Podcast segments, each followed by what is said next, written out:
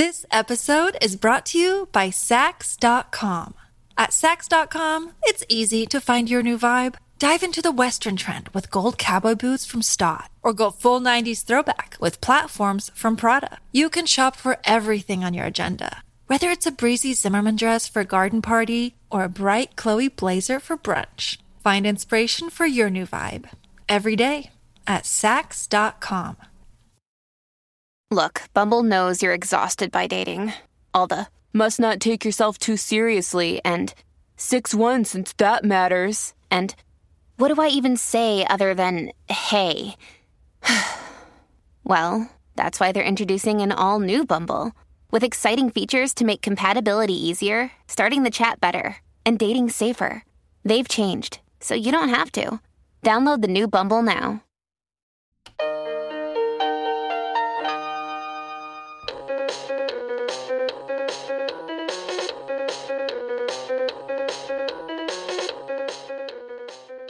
Welcome to Profoundly Pointless. My name is Nick Vinzant. Coming up in this episode, space art and space movies. I think the sense that you get when you look up at the night sky, you can look at it and you can think, whoa. And so I think space art can invoke these deep, complex feelings about human nature and where we fit in. I didn't even show my art to people, really. I, no one really knew I could paint. It was just sort of my little secret. I had sort of trouble with my identity. I didn't really think I could call myself a real artist. This piece combines two images from JWST. One of them is a composite and it has near infrared and mid infrared wavelengths, and the other one is just mid infrared wavelengths. And I weaved those together in this checkerboard pattern to kind of show what the pillars of creation looks like. I want to thank you so much for joining us. If you get a chance, subscribe leave us a rating or a review. We really appreciate it. It really helps us out. If you're a new listener, welcome to the show. If you're a longtime listener, thank you so much for all of your support. So, our first guest blends science and art to create realistic images of what the universe really looks like. She has a PhD in planetary astrophysics and what I think is really interesting about this is that her artwork has a scientific explanation as to this is what this galaxy or planet or other thing in the cosmos might look like. And this is why we think it looks like this. This is space artist Dr. Laci Brock. So, what came first for you, the science or the art? I think they both came at the same time, honestly. I've been obsessed with science since I was little, maybe four years old. And I can't remember a time when I didn't have a paintbrush in my hand. They've always been next to each other, and I've done them simultaneously my whole life. When did this kind of become the goal for you? I, I have the cliche story. I loved looking outside at the sky and seeing the clouds and looking at the stars and I grew up in Indiana on a farm, and I just decided that I wanted to study weather, space, and volcanoes. Just all of it. I didn't know that you had to pick a specific focus. I thought that you could just be a scientist and you did everything. And painting was always just sort of this fun hobby for me. Not I never planned to sell my art to people. I I didn't even show my art to people really. I no one really knew I could paint. It was just sort of my little secret. Then when did it transition into full time? Probably in 2017. I was a graduate student at uh, the Lunar and Planetary Laboratory here in Tucson at the University of Arizona. The department I was in actually had this annual space art show called the Art of Planetary Sciences. And I thought, what, a whole show with space art? And I had always loved painting landscapes and space and sometimes animals. So I painted something and I submitted it to the show. And I also helped volunteer and helped run it because it was run by grad students in our department. And I submitted one piece. It was something I did in spray paint.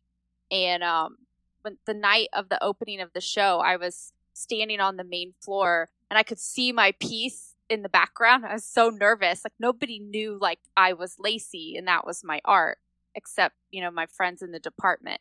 So strangers were walking around looking at the art and I saw somebody just stand at my piece for a long time. I mean, maybe it was only three minutes, but to me, that somebody I didn't yeah. know was staring at my art for the first time, and I got really excited and anxious, and I just kind of, I'm awkward, so I walked over there and I just was like, I painted that. I was like, I'm that's me. I was like, no, why did I do that? But I I just thought I wanted I wanted to know like did they like it or was it yeah. weird? like tell me about it. Um, right. I, like, I, think I blacked out after that. I don't know what he said. I think he was like, "Oh, the, the colors are nice." It's not. He liked it, but I don't remember exactly what he said. But yeah, right. I def I did that. I know what you mean, right? Like you want to say something like profound and cool, and then it just comes out like, "Me did that." Like, I'm Laci. Thumbs up. Goodbye. But it was a completely different feeling from, oh, I painted this for fun and, you know, gave it to a family member or gave it to a friend or just hung it up in my room. I would imagine that that would be inspiring in the sense that somebody that you didn't know liked the work that you were creating. Yeah, I think a lot of artists probably feel this way, but we are our own worst critics and we paint something and see it almost differently than somebody else may view the art. And so I thought my painting was cool, but I didn't think it deserved to be in this art show with other real artists. I had sort of trouble with my identity. I didn't really think I could call myself a real artist. Did that hold you back at all?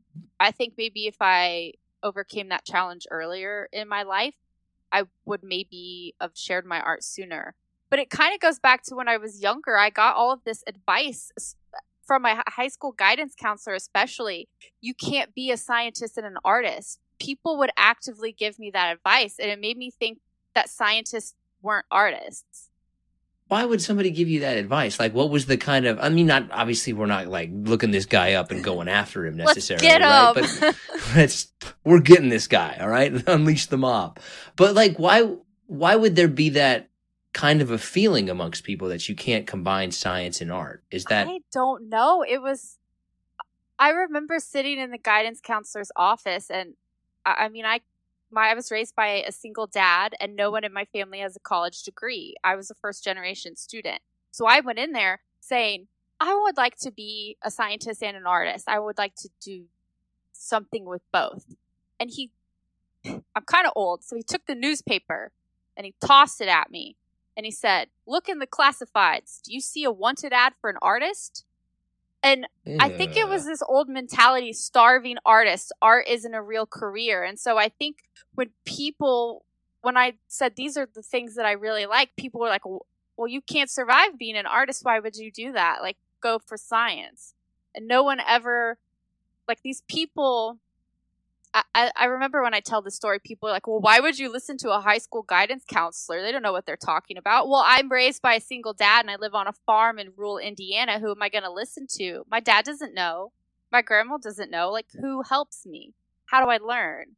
And so I had this idea in my head for so long that I couldn't do both. So when we talk about like space art, right? Like, okay, it's art about space, right? But how would you kind of categorize it? What fits into the category of space art? When I think of space art, I think of nebulae, galaxies, um, planets. Um, I, I think that space art can be real or imagined. Me personally, I really like to paint objects, real objects that were taken by images that were taken by telescopes. But I think space art can also be your own nebula that you create because the universe is very large and there's a lot that we still don't know and understand. And for many, many things, we don't have pictures of them. We don't have, you know, pictures of exoplanets light years away as we do of Jupiter in our own solar system. And so I think that space art can fall in this category of objects, but that could be something that you create on your own. And I think space art is really important now, especially as we're discovering all these exoplanets. What might this exoplanet look like? How can we compare that to Earth? And I think art really can come in to make communicating science more relatable and easy to understand. So when you paint something or when you create a piece of space art, is it based off of the science? Like, okay, this is what we think that this thing might actually look like. Or is it more up to your interpretation? I think you can do both. Um, I've definitely the objects that I studied during my PhD, brown dwarfs, I've definitely painted those before, and what they might look like were based in science, but uh, there was a little artistic, cre- you know, creativity there as well because I really like painting with bright, bold colors. I think the biggest thing for me with space art is that I have struggled trying to come up with my own style, and I think it finally clicked last year where I painted this big painting of Jupiter's Great Red Spot from a Voyager image. And it, I ended up really connecting this piece with science because I, I thought, I can't just paint Jupiter's Great Red Spot. I paint Jupiter all the time. I should do something different. So I took real research and data from the Hubble and Gemini telescopes and I painted two large rectangles on the piece and one of the rectangles was what the great red spot would look like in ultraviolet wavelengths and the other was what it would look like in infrared wavelengths. And and this piece took me 7 months. It was like the it was right like when my postdoc was finishing and I was thinking what am I you know what am I going to do? I really need a break. Maybe I'll just do art. And I looked at it and it clicked and I, was like this is my style multispectral art where I can take and there's one piece behind me And I, I was like, I can take data and images from telescopes in different wavelengths and weave them together. And it tells you a story about the science just if you look at it. Why are there so many stars in that one part, but not over, not over here? And so that's when I really thought like, okay, this is my style and this is how I can connect science and art. And, this is who I am.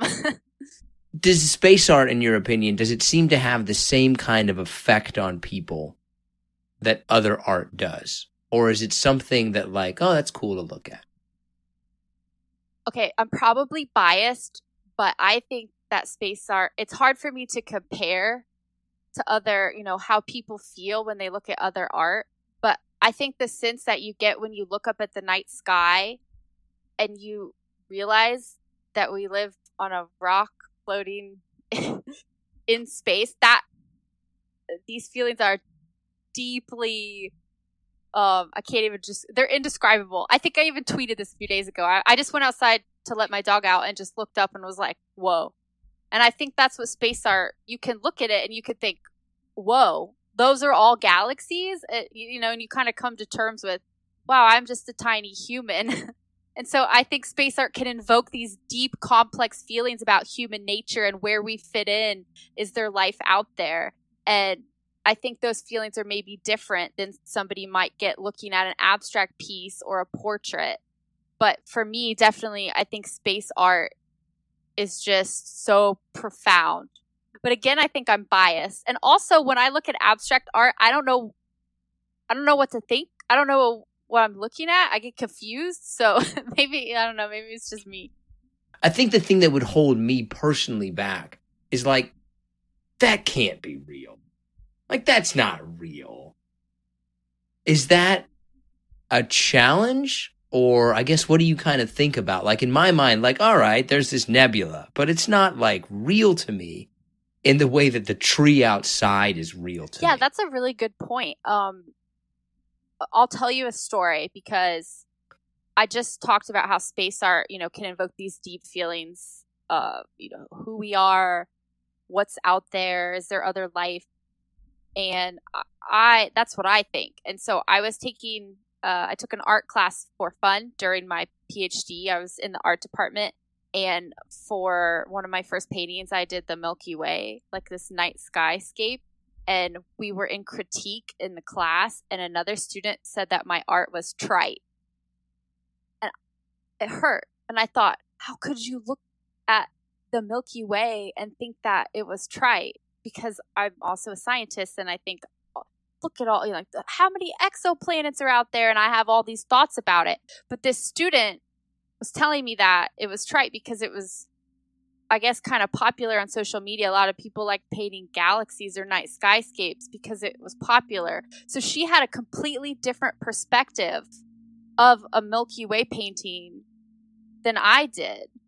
And so I think that goes back to what you mentioned that maybe it's so hard to grasp and unrelatable that it's just not important to some people and it's overdone. I don't know. That really that was a weird day.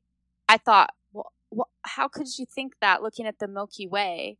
I guess I could see that both ways too, in the same sense, right? Like there's a famous painting of the soup can. Like in one level, it could speak to this profound nature of our existence, or it's a fucking Yeah. soup can. Yeah, or right. it's like it's kind of like It's just an all white painting for a lot of money.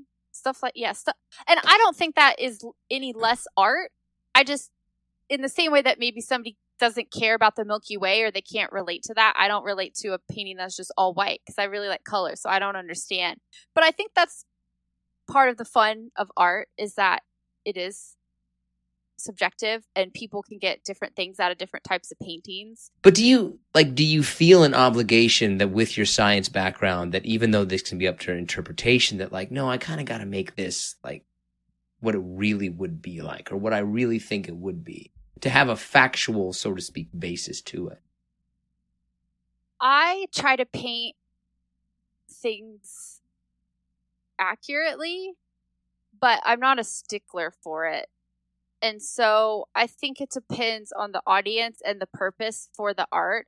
If the graphic is specifically being designed to be the cover of a research journal or in an article, I think trying to make it look as realistic or portrayed as accurately as as you can is important because you may give somebody misconceptions. Uh, this this piece behind me, the reference images are from the James Webb Space Telescope, and I have tried to place all the stars as accurately as possible, and I've been counting them.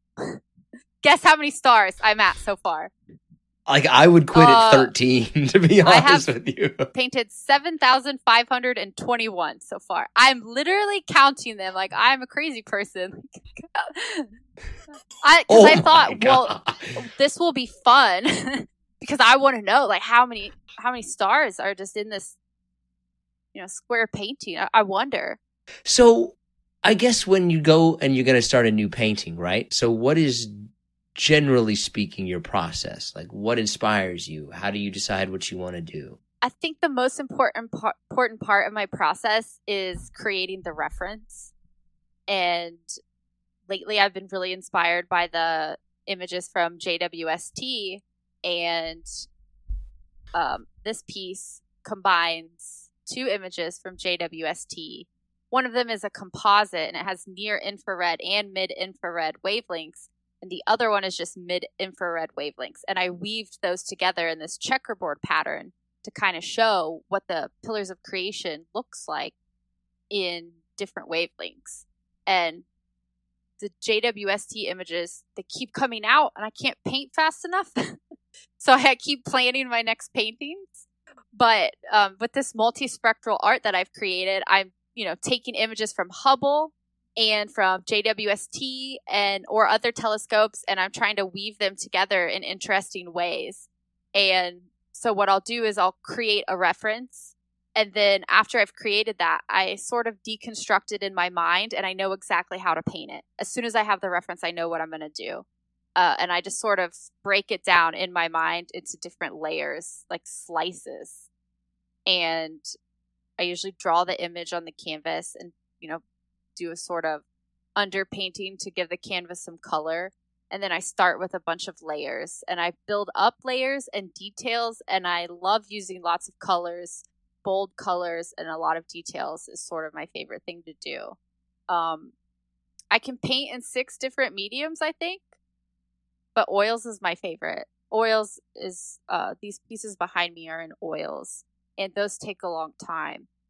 Probably because I like adding little tiny details. I you, you probably can't even see them from far away, but I think if somebody would walk up to them, they could see all the subtle color changes and details in my pieces. And that's what makes me the happiest just fun colors and details. how long will it usually take you? Like if you went from very start to finish? Depends on the size. And I've I've never really painted full time. Um last July was when my postdoc ended. And I, I try to keep track of how many you know how long a piece takes but but not rigidly because that gets that stresses me out and I don't want to think about it. My large Jupiter painting, it's in the other room. That took me 7 months. How popular would you say that it is compared to other forms it's of art? It's much more popular than I realized. I I think when we had the art shows in our departments, we had 3 or 400 pieces sent from all over the world to a space art show. And that that's been going on for maybe 10 years. It's probably hard for me to place it among other art. One because I don't really like is this contemporary or modern? I don't really know. I don't really know the art lingo either. Um but I was surprised that space art was more popular than I realized. I thought it was just going to be me. I thought I was like, I'm the one who's paints space. And I was like, wait a second. There's so many other people paint space as well. But there's well, then how many of them also have PhDs though? You might be the only PhD. I thought I was, artist. but I have some friends that I've met through social media that some people have their PhDs in art businesses. Are you ready for some harder slash Oh listeners no, submitted I'll questions? try. I'm so bad at questions. What would you consider to be the best Well, Jupiter, looking planet? easy. I'm very passionate about Jupiter. It's Jupiter is my favorite planet. All of my followers on Twitter know that I'm obsessed with Jupiter. I I have a tattoo of Jupiter. But is it just because it has different colors? No, I think it's. I studied brown dwarfs, and those are sort of the in between giant gaseous planets and low mass stars. They have properties of both, and they have clouds. But early in their lifetimes, they confuse deuterium. They're these weird hybrid objects, and Jupiter is sort of the closest thing we have in our solar system to a brown dwarf. Um, but also I've been obsessed with Jupiter since I was really really young. It was my favorite planet. I I just think yes, it does look cool, but it's just I was obsessed with weather and storms. I, I actually started uh, as an atmospheric science major, but I switched to physics because I wanted to study clouds or storms on other worlds, which is what I ended up doing. And Jupiter just has the great red spot, a giant storm, and other storms. And so it's like, you know, the combination of weather and storms and space. That's Jupiter just takes the cake. The other one is kind of, I guess, because you studied exoplanets. What's the best looking exoplanet? I don't, I have no idea. Well, do we know what they look like? We don't really know what they look like. That's something that JWST will help us study because we may find a planet that, you know, oh, it's in the habitable zone, but it could be maybe it's orbiting a red dwarf. So I don't know, its atmosphere has probably been vaporized long ago and they're, you know, and it's tidally locked. So we don't really know what they look like. That's where the artist renditions come in and help because we can take the data that we have, like, oh, it looks like it has lots of hydrogen in its atmosphere or so you know maybe it's a very primitive atmosphere and then we can kind of you know paint something to represent what it might look like. I i can't i can't think of my favorite exoplanet.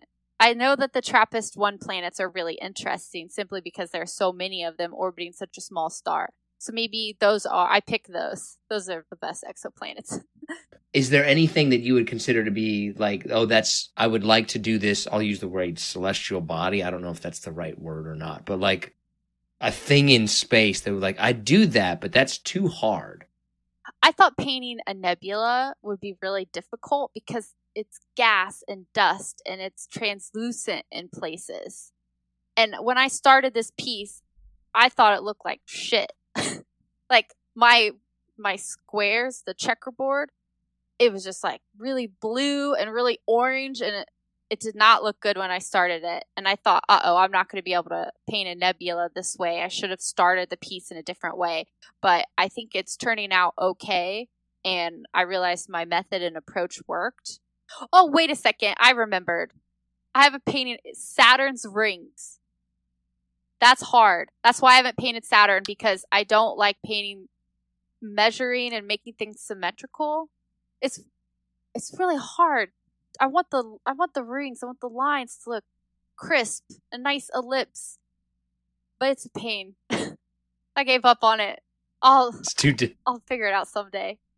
is there like one piece of what would you say is probably the most popular spe- piece of space art? I think people really like to imagine their own little uh like I think I think back to that girl who called my Milky Way trite.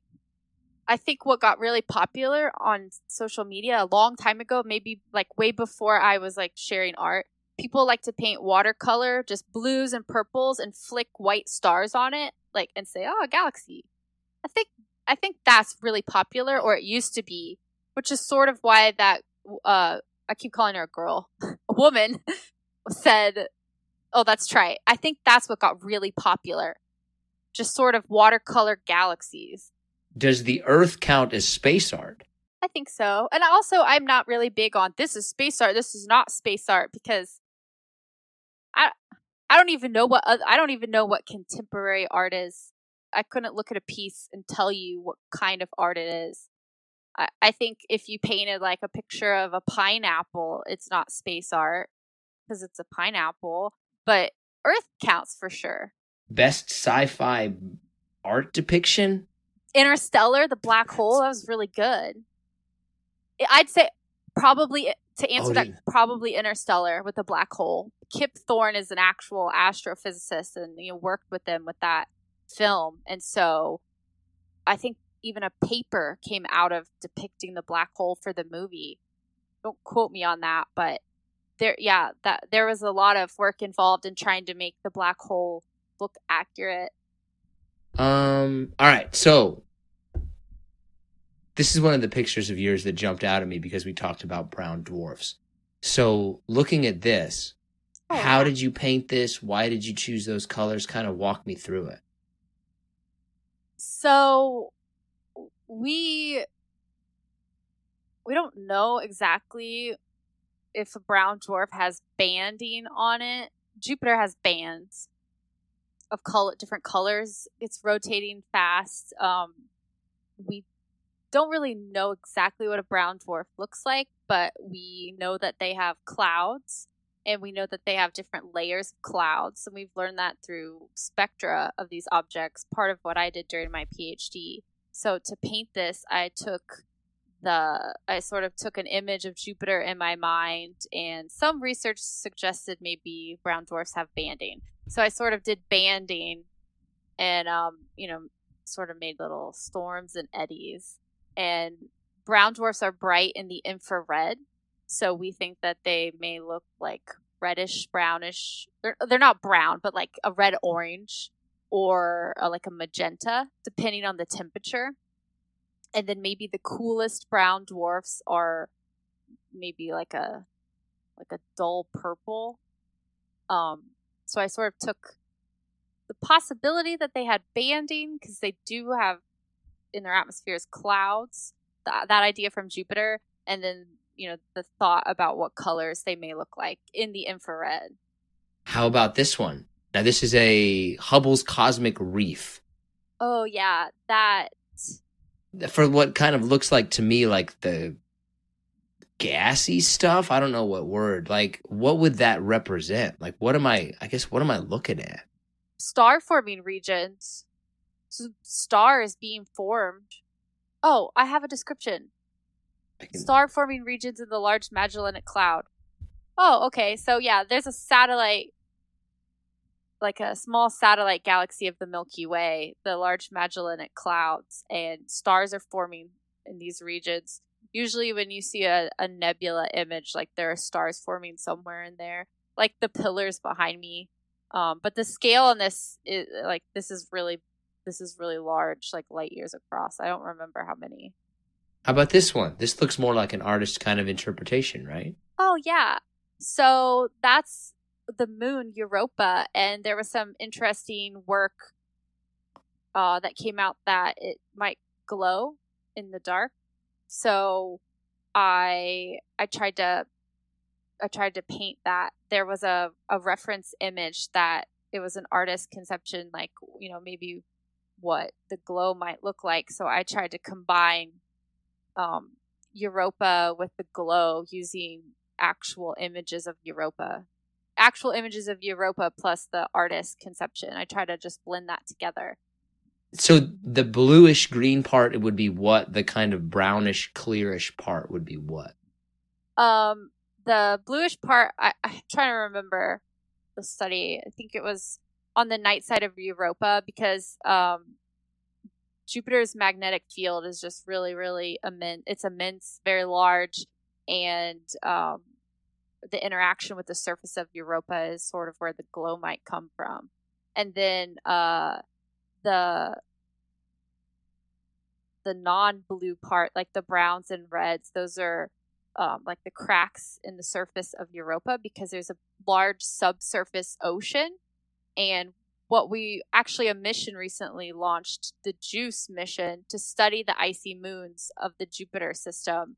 And we don't really know how thick the ice shell is on Europa, but we know there's this global subsurface ocean. And the, the cracks you get in the surface um, are sort of from the crust moving on that ice shell. And the colors are from some type of hydrated salts. Europa's a really interesting moon, especially just because of the ocean underneath. There's a lot of interest in astrobiology for this moon. And the glow is just this really cool interaction with Jupiter's um, magnetosphere, I think. How about one more? And this will be big one. Oop. All right, this one. This is Jupiter's red spot, right? So kind of That's the piece I was talking about earlier. Yeah. It's Jupiter's great red spot, the big storm that's larger than our planet that's been churning for hundreds of years. And the original image was taken in visible light from the Voyager spacecraft, Voyager 2, I think. Um, now, the rectangles are what Jupiter's Great Red Spot would look like in different wavelengths of light. So the purple is ultraviolet and the red is infrared. And I to to simulate that, I used um, images and data from the Hubble and Gemini telescopes. And then I sort of superimposed and created those in this Voyager image. and the wavy stuff kind of around it. That would be what? So it's all the clouds moving around the spot. The spot you can think of it like a like a big hurricane, like a giant storm, larger than Earth.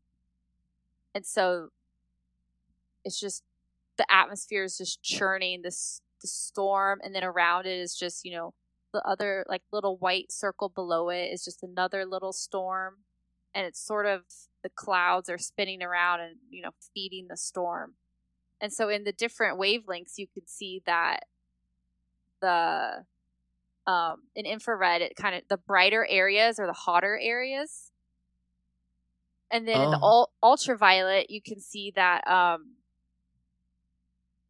the there there isn't any uh blue or red there isn't any red it's all purple because different wavelengths of light are being absorbed um so what you're seeing is this complex storm and there's interesting chemistry that happens there's an interesting chemistry with the sun's light that's hitting it there's interesting reactions that cause haze and kind of make this red orange color around the spot and then the infrared areas just show you you know where the heat is being generated where there's more heat It looks cool.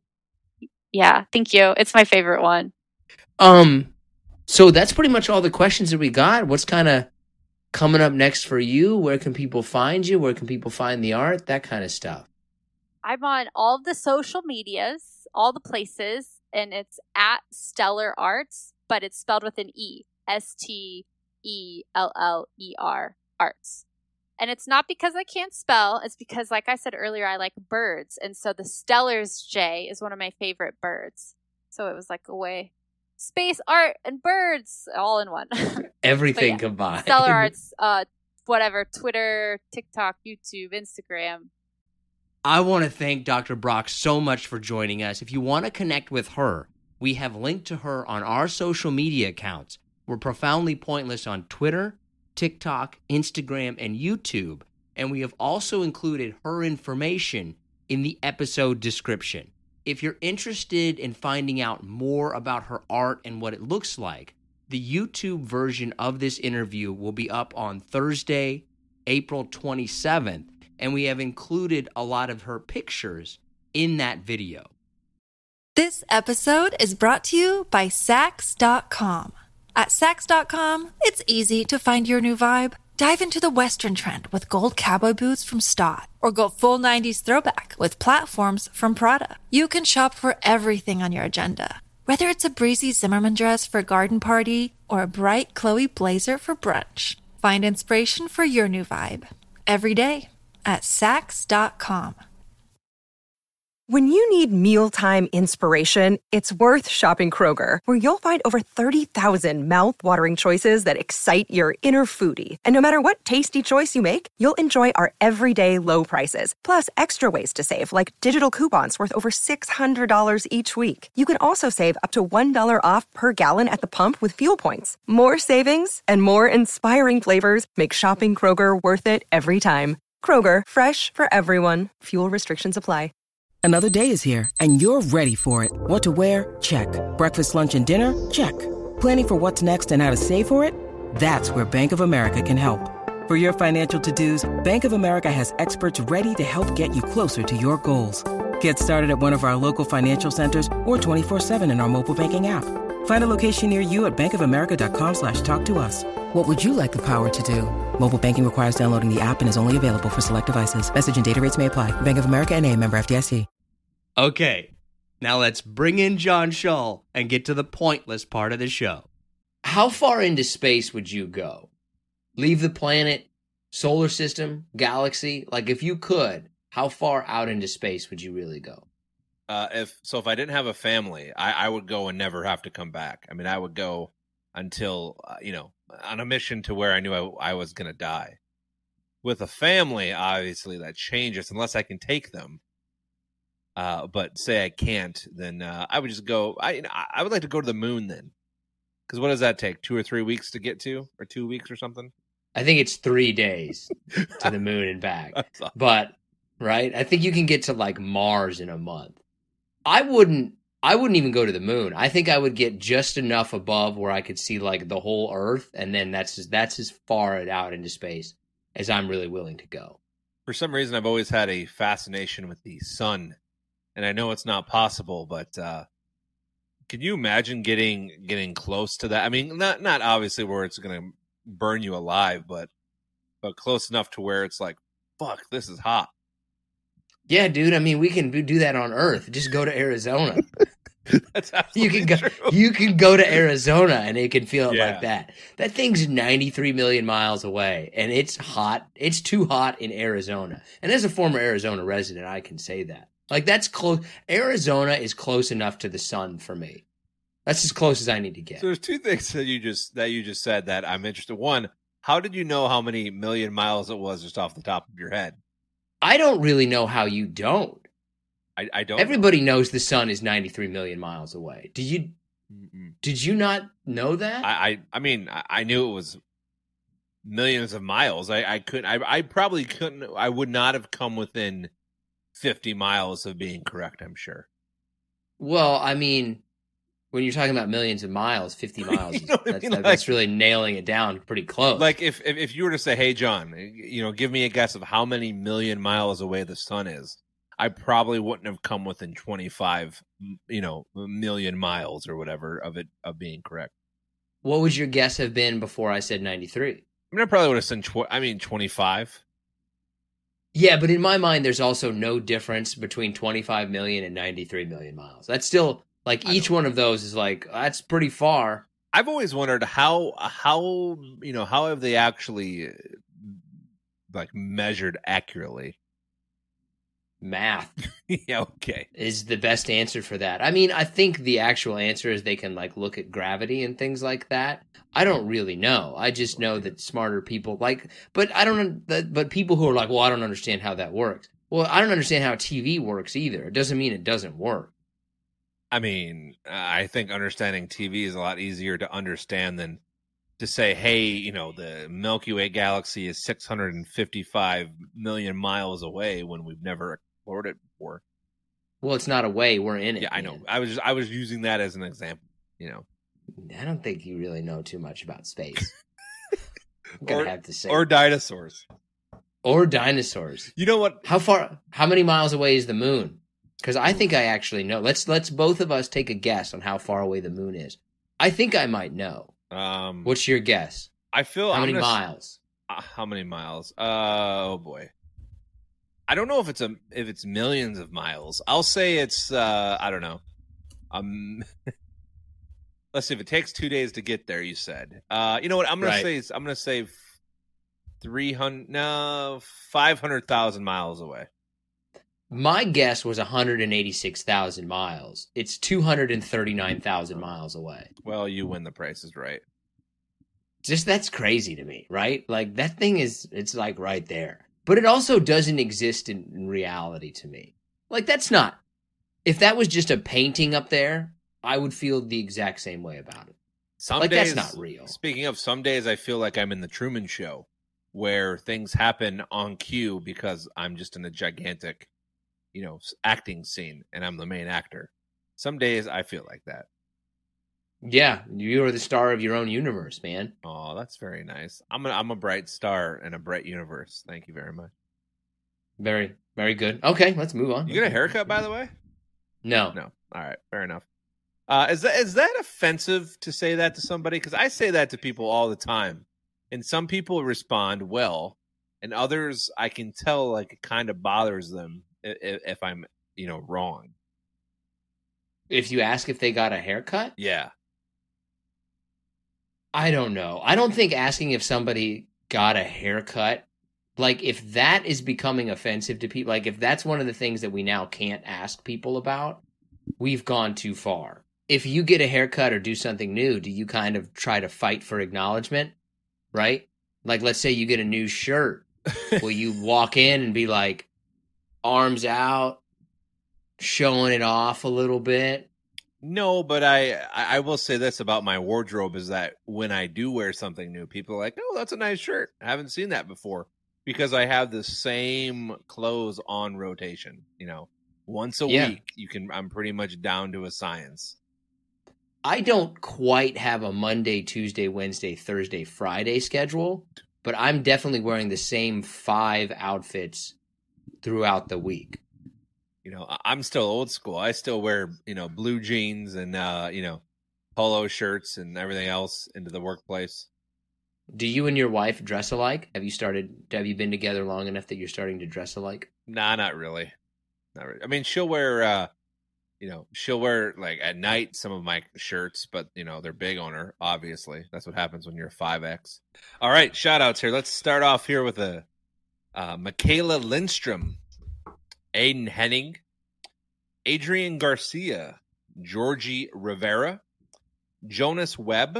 I don't know why, but I'm coming around on Jonas's lately. I'm not sure why, but I was kind of against that name, you know, five or six years ago. But uh, I'm kind of coming around. Jonas is, is, is an all right name now by me.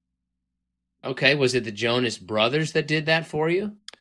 Maybe you know, and then I, I think I knew knew of a couple of Jonases, and I you know, and they, they kind of rubbed me the wrong way. And uh, but you know, listen, four or five years go by, here we are. I'm I'm all right. I'm getting all right with Jonases. Okay, sometimes it takes a little bit of time. A little bit, a little bit. takes a little bit of difference. Another good name here, uh, Bo Morgan. Bo is a good name, right? Is that now? Wait a minute. That a man or a woman? Uh, I bel uh, I believe it's man. It's spelled B E A U, which to me is the acceptable uh, uh, way of of being a bow. I do not like BOs, O's, but B E A U I'm okay with. First of all, don't ma- badmouth Bo Jackson. Probably the greatest athlete who ever lived. Probably the greatest athlete of all time. Eh, I mean that that's that's tough. I mean he, he's definitely he's definitely up there, but I don't know if I would I would never I would not go on record saying he's the greatest possibly ever. I would say that maybe not in terms of athletic, but his okay. I mean in the sense of like athletic performance. Like if we tested all of the athletes ever, I think Bo Jackson and LeBron James would probably be at the top of that, where they're just good at every single athletic measurable. LeBron's definitely up there. Bo is definitely. I mean, d- don't forget Deion Sanders. Not strong though. I mean, he was strong enough. He was a cornerback in the NFL for a decade. Wasn't a great tackler, if I remember correctly, but he doesn't have the strength. He had the speed, he had the quickness, he had the agility. Didn't have the strength like Bo Jackson or LeBron James does. We could talk about this forever. Yeah. I mean, Anyway, Michael I'm okay- Jordan, we forgot Michael Jordan. No, not LeBron James caliber. All right. Uh, you're only going because LeBron James is, is considerably bigger body size, I would assume, than Michael Jordan Yeah. was. Yeah. All right. Yeah. Uh, let's see. Sean Rennie, Luka Vukovic, Emmanuel Connie.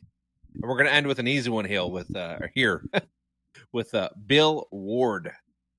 Just Bill Ward. Nice and simple. Just get it out of the Bill way, Bill. Ward. I 100% chance Bill Ward is from the southern part of the United States. That's Bill Ward right there. If Bill, if you are, send us an email. We'll uh, we'll send you a complimentary eraser. I'm okay with the name Bo, but only if you live in Louisiana. I'm just not a big. I only accept Bo's in Louisiana. I'm not a big fan of two letter names. Bo, Joe, uh, Mo? Mo, Mo. I actually know a guy named Poe. You know, I mean, it's just you know, it's I, I don't know I don't why. th- just not a fan. It's not his real. I don't think that Bo Jackson's real name is Bo. Let's see what the Google says. Okay, well I'll look it up. You do your thing.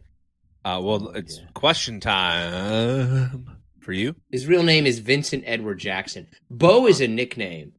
I think that it like uh some women that I've known that have been nicknamed Bo, I think that they're usually pretty cool.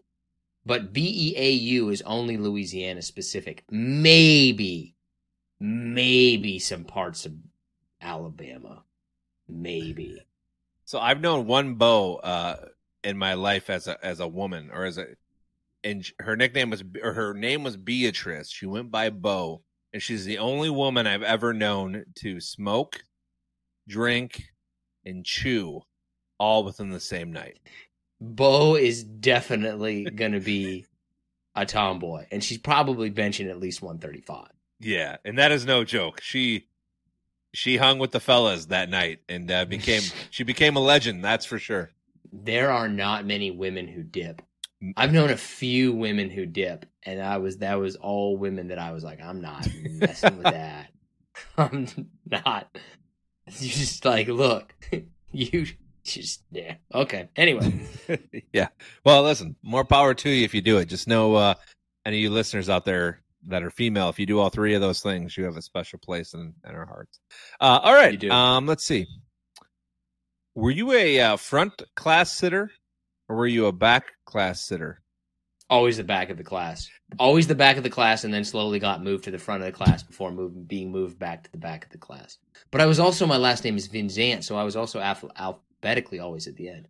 I was definitely a back of the class. Did you specifically know, back right, back right. according to a study recently re- uh, released, that people that sit at the front of the class are 93% more uh, times often to be successful and have higher grades than those students who sit in the back rows of the class.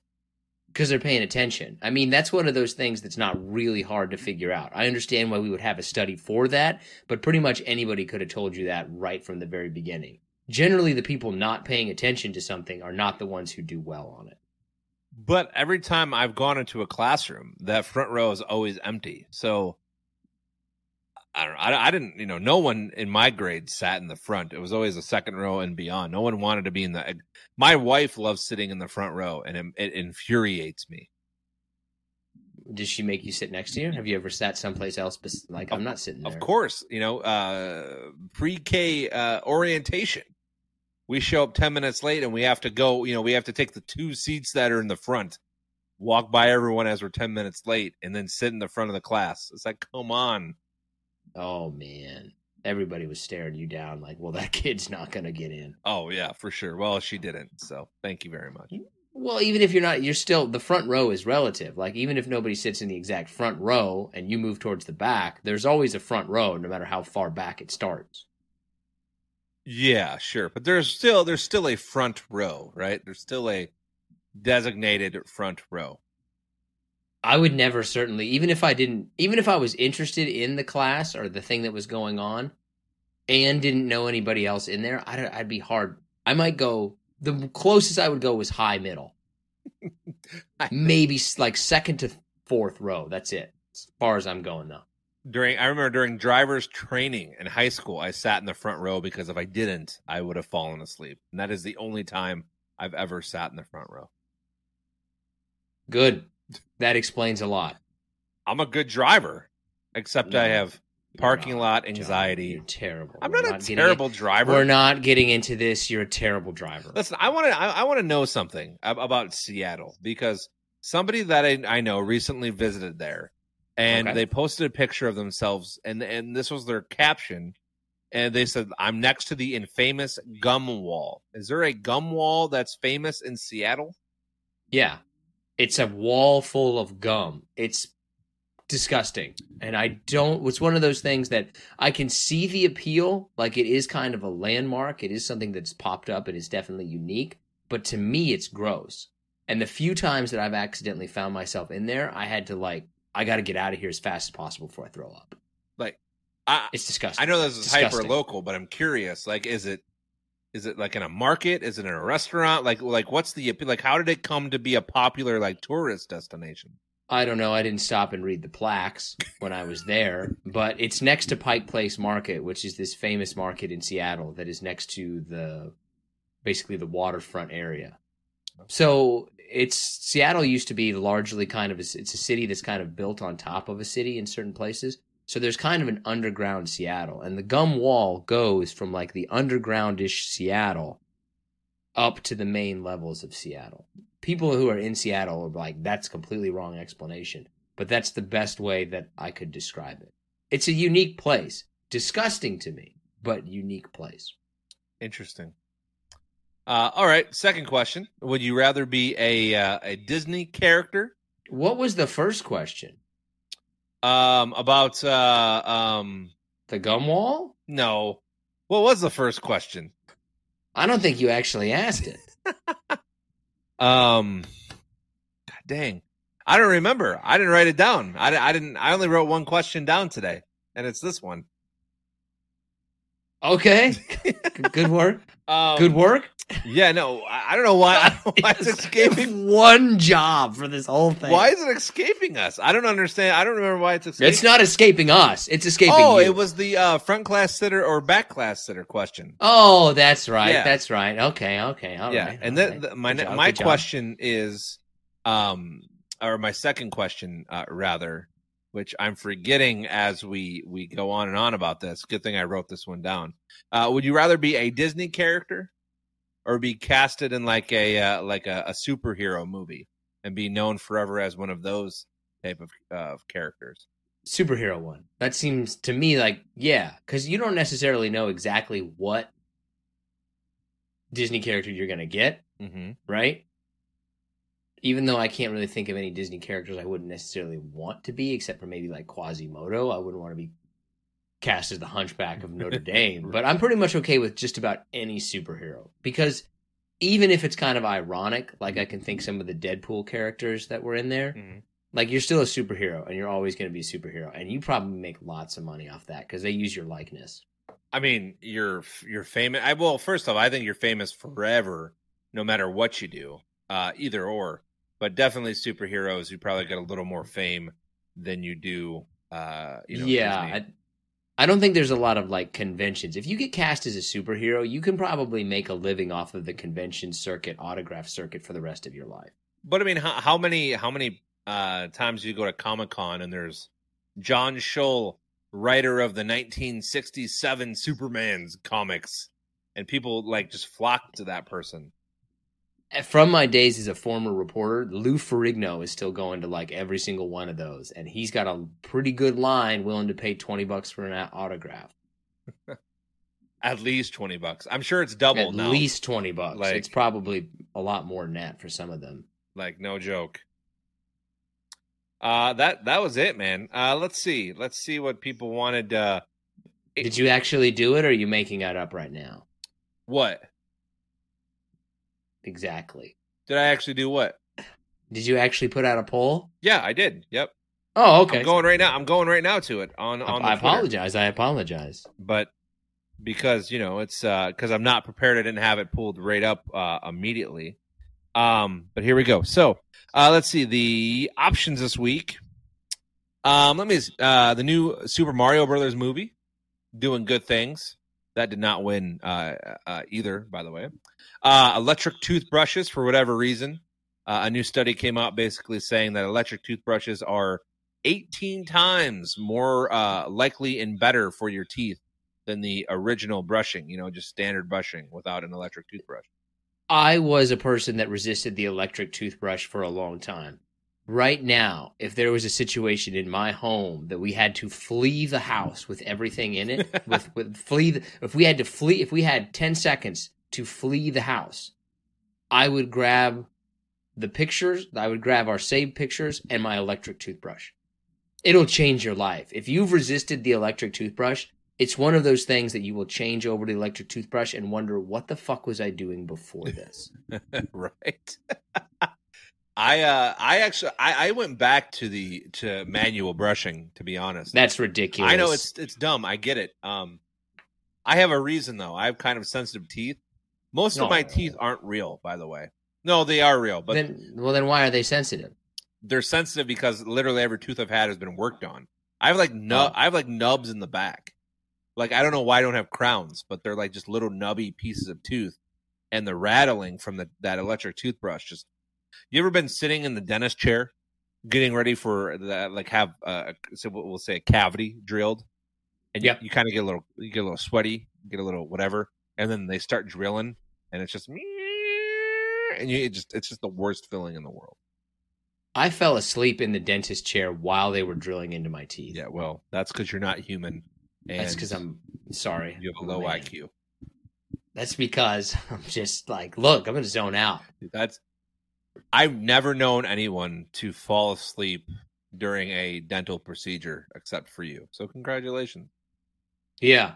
I mean, I was I I don't know if I was hundred percent asleep, but I was definitely like in a trance like state. Were you? Well, wait, wait, wait. Were you under like uh, um, uh, anesthesia or whatever? Gas? Well, in that in that area, but not the rest. Not overall. No, that area was numb, but Okay, yeah, but I was not under anesthesia. so that doesn't did- count. You have to be not like nothing, just going. Nobody could fall asleep like that. Nobody. Nobody, could fall asleep with that amount of pain. Nobody. Oh, God, that would hurt so much. if there's somebody out there that has, I, I don't care if you have proof or not. Just send us an email because I I want to know because you are you are above and That's a- beyond.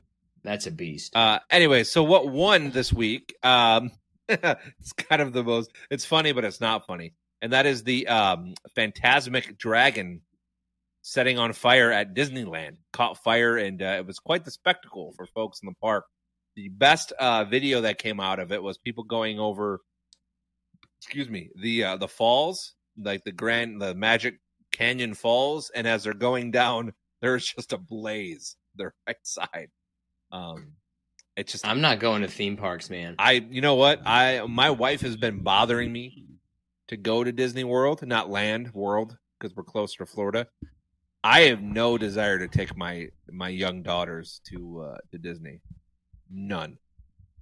If there is a hell that exists, my idea of hell is Disney World in the summer. Uh, I mean, listen, and we both know you know more than I do because you were out there reporting sometimes on it.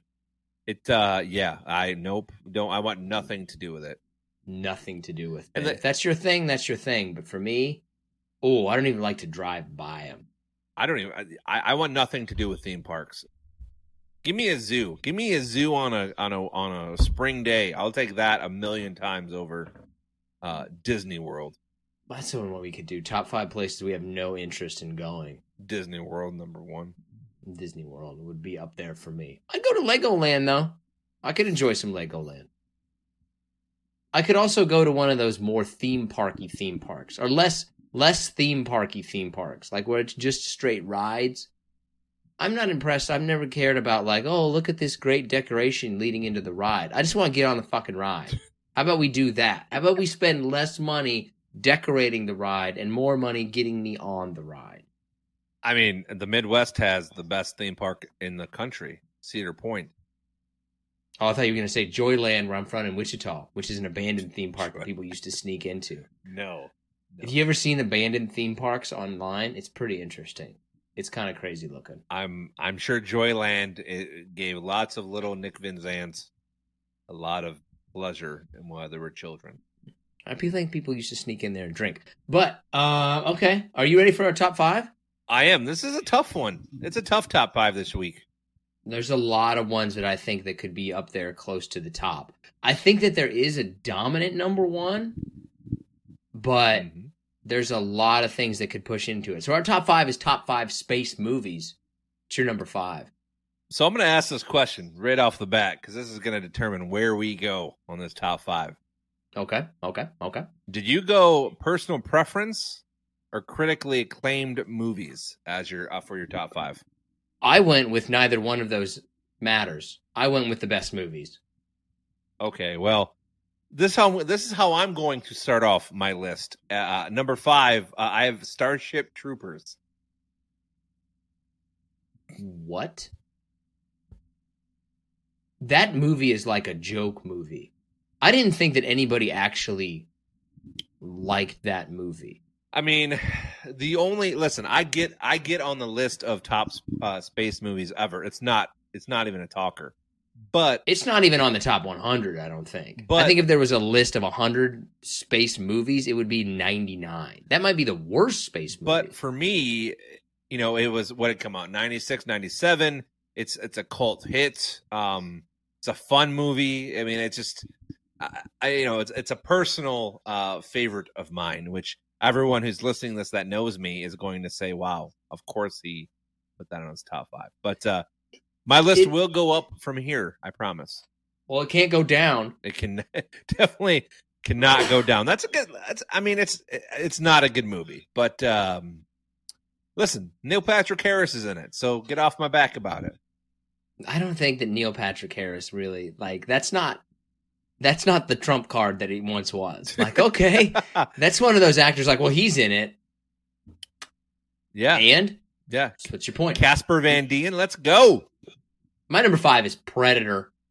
Predator is a great, great choice. I um, yeah, I don't, I don't have him on, I don't have it on the list, but it, that's a great, uh, that's a great movie. I think that you can make an argument that Arnold Schwarzenegger had an action run that is better than anybody else of all time. Maybe Will Smith could compete with him, but Schwarzenegger had Terminator, Predator, Commando, Total Recall. Yeah, I don't I don't know in terms of action stars. Um I mean I I, I know we we laugh a lot about about The Rock, but I think The Rock is up there in terms of No. action stars. But, but those aren't movies that hold together. They don't. like They Arnold Schwarzenegger's movies. Are The Rock starred in like movie? All right, they're making this movie this year kind of movies. Like The Rock starred in forgettable movies. Arnold Schwarzenegger did not star in forgettable movies. All of The Rock's movies are forgettable. Eh, I mean y- that's tough. That's tough. I can't even think of any movies that he's been in right now. I mean I, I literally cannot think of any movies at this second that he has been in besides Fast and Furious. I mean he's Jumanji, uh but not like Schwarzenegger, where you can just run Right, down right. the list of movies that he was in. I I I think you're I you might be right. Ar- Arnold may have been, may have had the best run as an action movie star for for legacy roles. I think you're correct. yeah. Okay. What's your number four? Man, this is so tough because I there's so many. Um, I'm gonna go with Alien at my number four. Okay. I've heard that's a good movie. It's too scary for me to watch. That's that's fair. I on my honorable mention, I have Prometheus as well. I have to give that a shout out because that's also a great movie. But uh, Aliens, um, or Alien rather, is my number four. Space Jam. Space Jam's a good movie. It's fine. I don't. I didn't even have it on my list. I guess because I I don't know why I didn't consider that a space movie, but it's it's it is a space movie. L- literally has space in it. Yeah. The title. Yeah, it's it's fine. It's uh, definitely a space uh, uh, movie. So, Yeah. It just has aliens in it. Okay. Number three? uh man, this is gonna give me a lot of grief, but I'm gonna do it. Uh, Independence Day. Ew. I know, I know, but listen, Ah, it's I have two. it is a good movie. I have two reasons. I don't know if it's a good movie. I don't. It's probably a shit movie, but it's it's a cult classic, and everyone, whether you want to admit it or not, has seen it. And if you say you haven't, I don't believe you. Yeah, uh, but they did they remake it once or twice? How many sequels did it have? I don't, I don't even. I I honestly have no idea. There's only one Independence Day to me. Right. Like even if they made another one, it doesn't matter. Doesn't matter. Man, my, my number 3, I have a hard time because I've got 3 movies that I would all kind of the same. No, I take that back. I'm going to make my number 3 a tie between Guardians of the Galaxy and Hitchhiker's Guide to the Galaxy. Both of those kind of like funny action-oriented space movies. So uh so Guardians is on my honorable mention. I don't have uh um Hitchhiker's Guide. Guardians easily could have been my number 5, but I went with the personal choice. But uh yeah, Galaxy I don't know or Hitch- Hitchhiker's Guide not not not so sure of, but uh Guardians is a great choice. Great choice. Oh, okay. So number 2. Uh 2001 A Space Odyssey.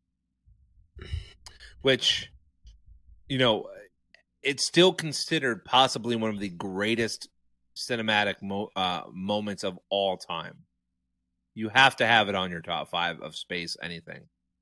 I don't even have it on my honorable mention. Jesus, Christ. That's one of those movies that I feel like people talk about it like they like it. Like, oh, I've seen that. I'm sophisticated. I get it.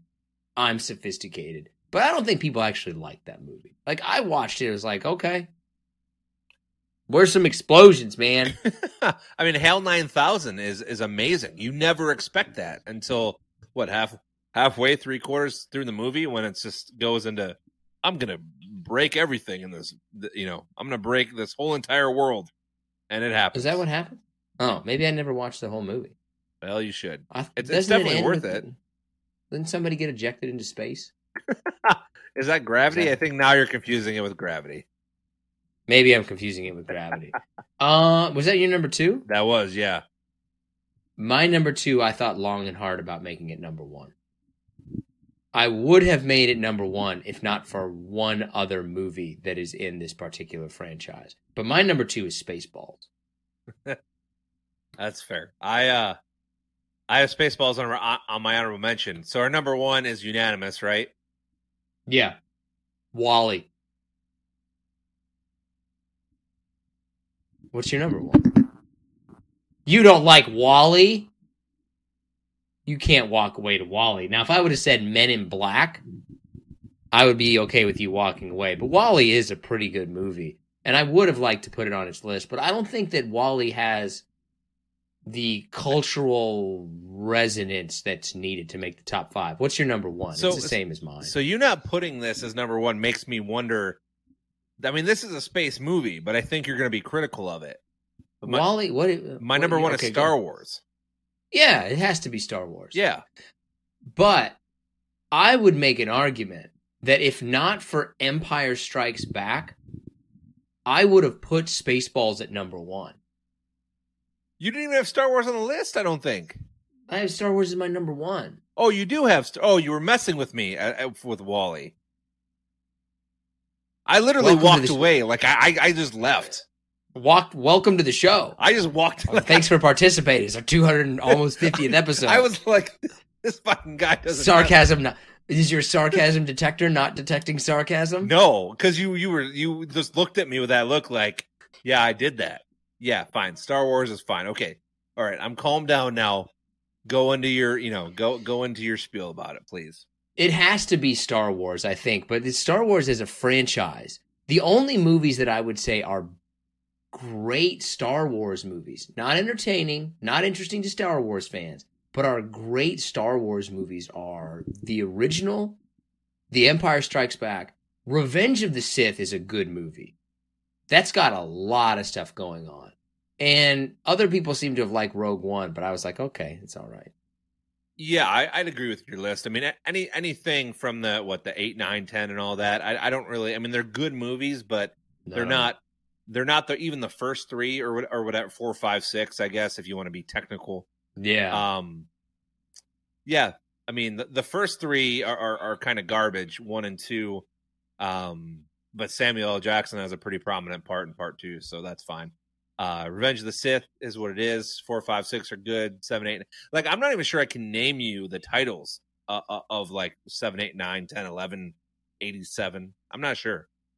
The only thing about Seven, which I think is like the Force Awakens, is that was the first time that I went to a movie theater and was like, "Oh, I'm excited to see this movie." People were excited to see that, and then you realized halfway through it that, oh wait, this is just the first movie updated. This is like a remake. It's not even a new movie.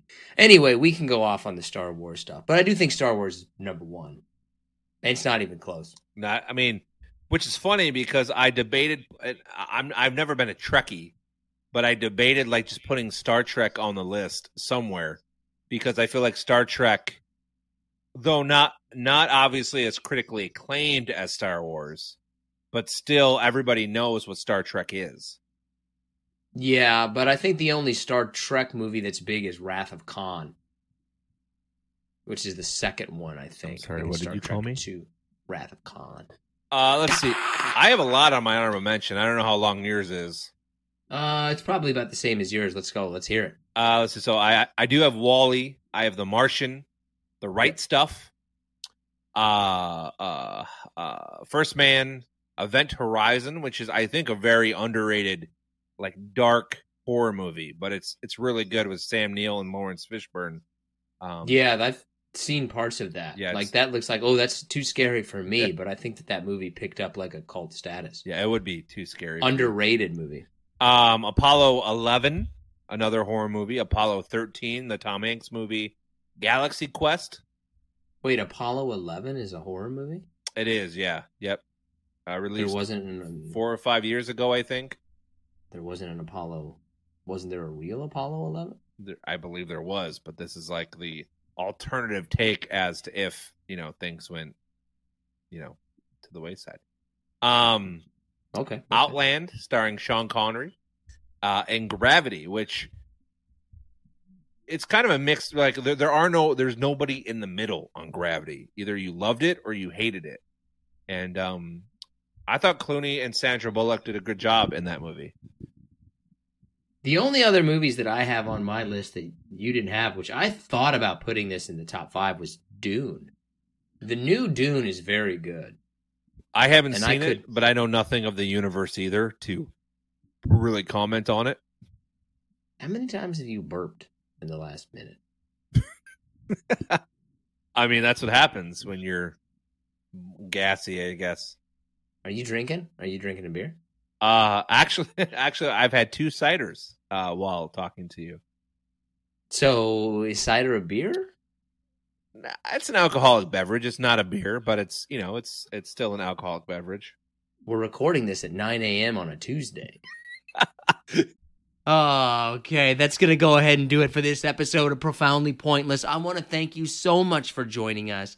If you get a chance, subscribe, leave us a rating or a review. Doesn't have to be some big thing. Anything just really helps us out. And let us know what you think are some of the best space movies. I think it's very hard to beat Star Wars as a franchise. But there are other space movies that I think could make an individual run number 1. Starship Troopers is is an embarrassment though. But it's also kind of weird good in a way. So I get where John is coming from. Number 1. Starship Troopers is is an embarrassment though but it's also kind of weird good in a way. So I get where John is coming from. Seeking the truth never gets old. Introducing June's Journey, the free to play mobile game that will immerse you in a thrilling murder mystery.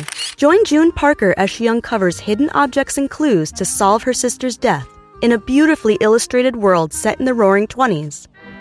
With new chapters added every week, the excitement never ends. Download June's Journey now on your Android or iOS device or play on PC through Facebook Games.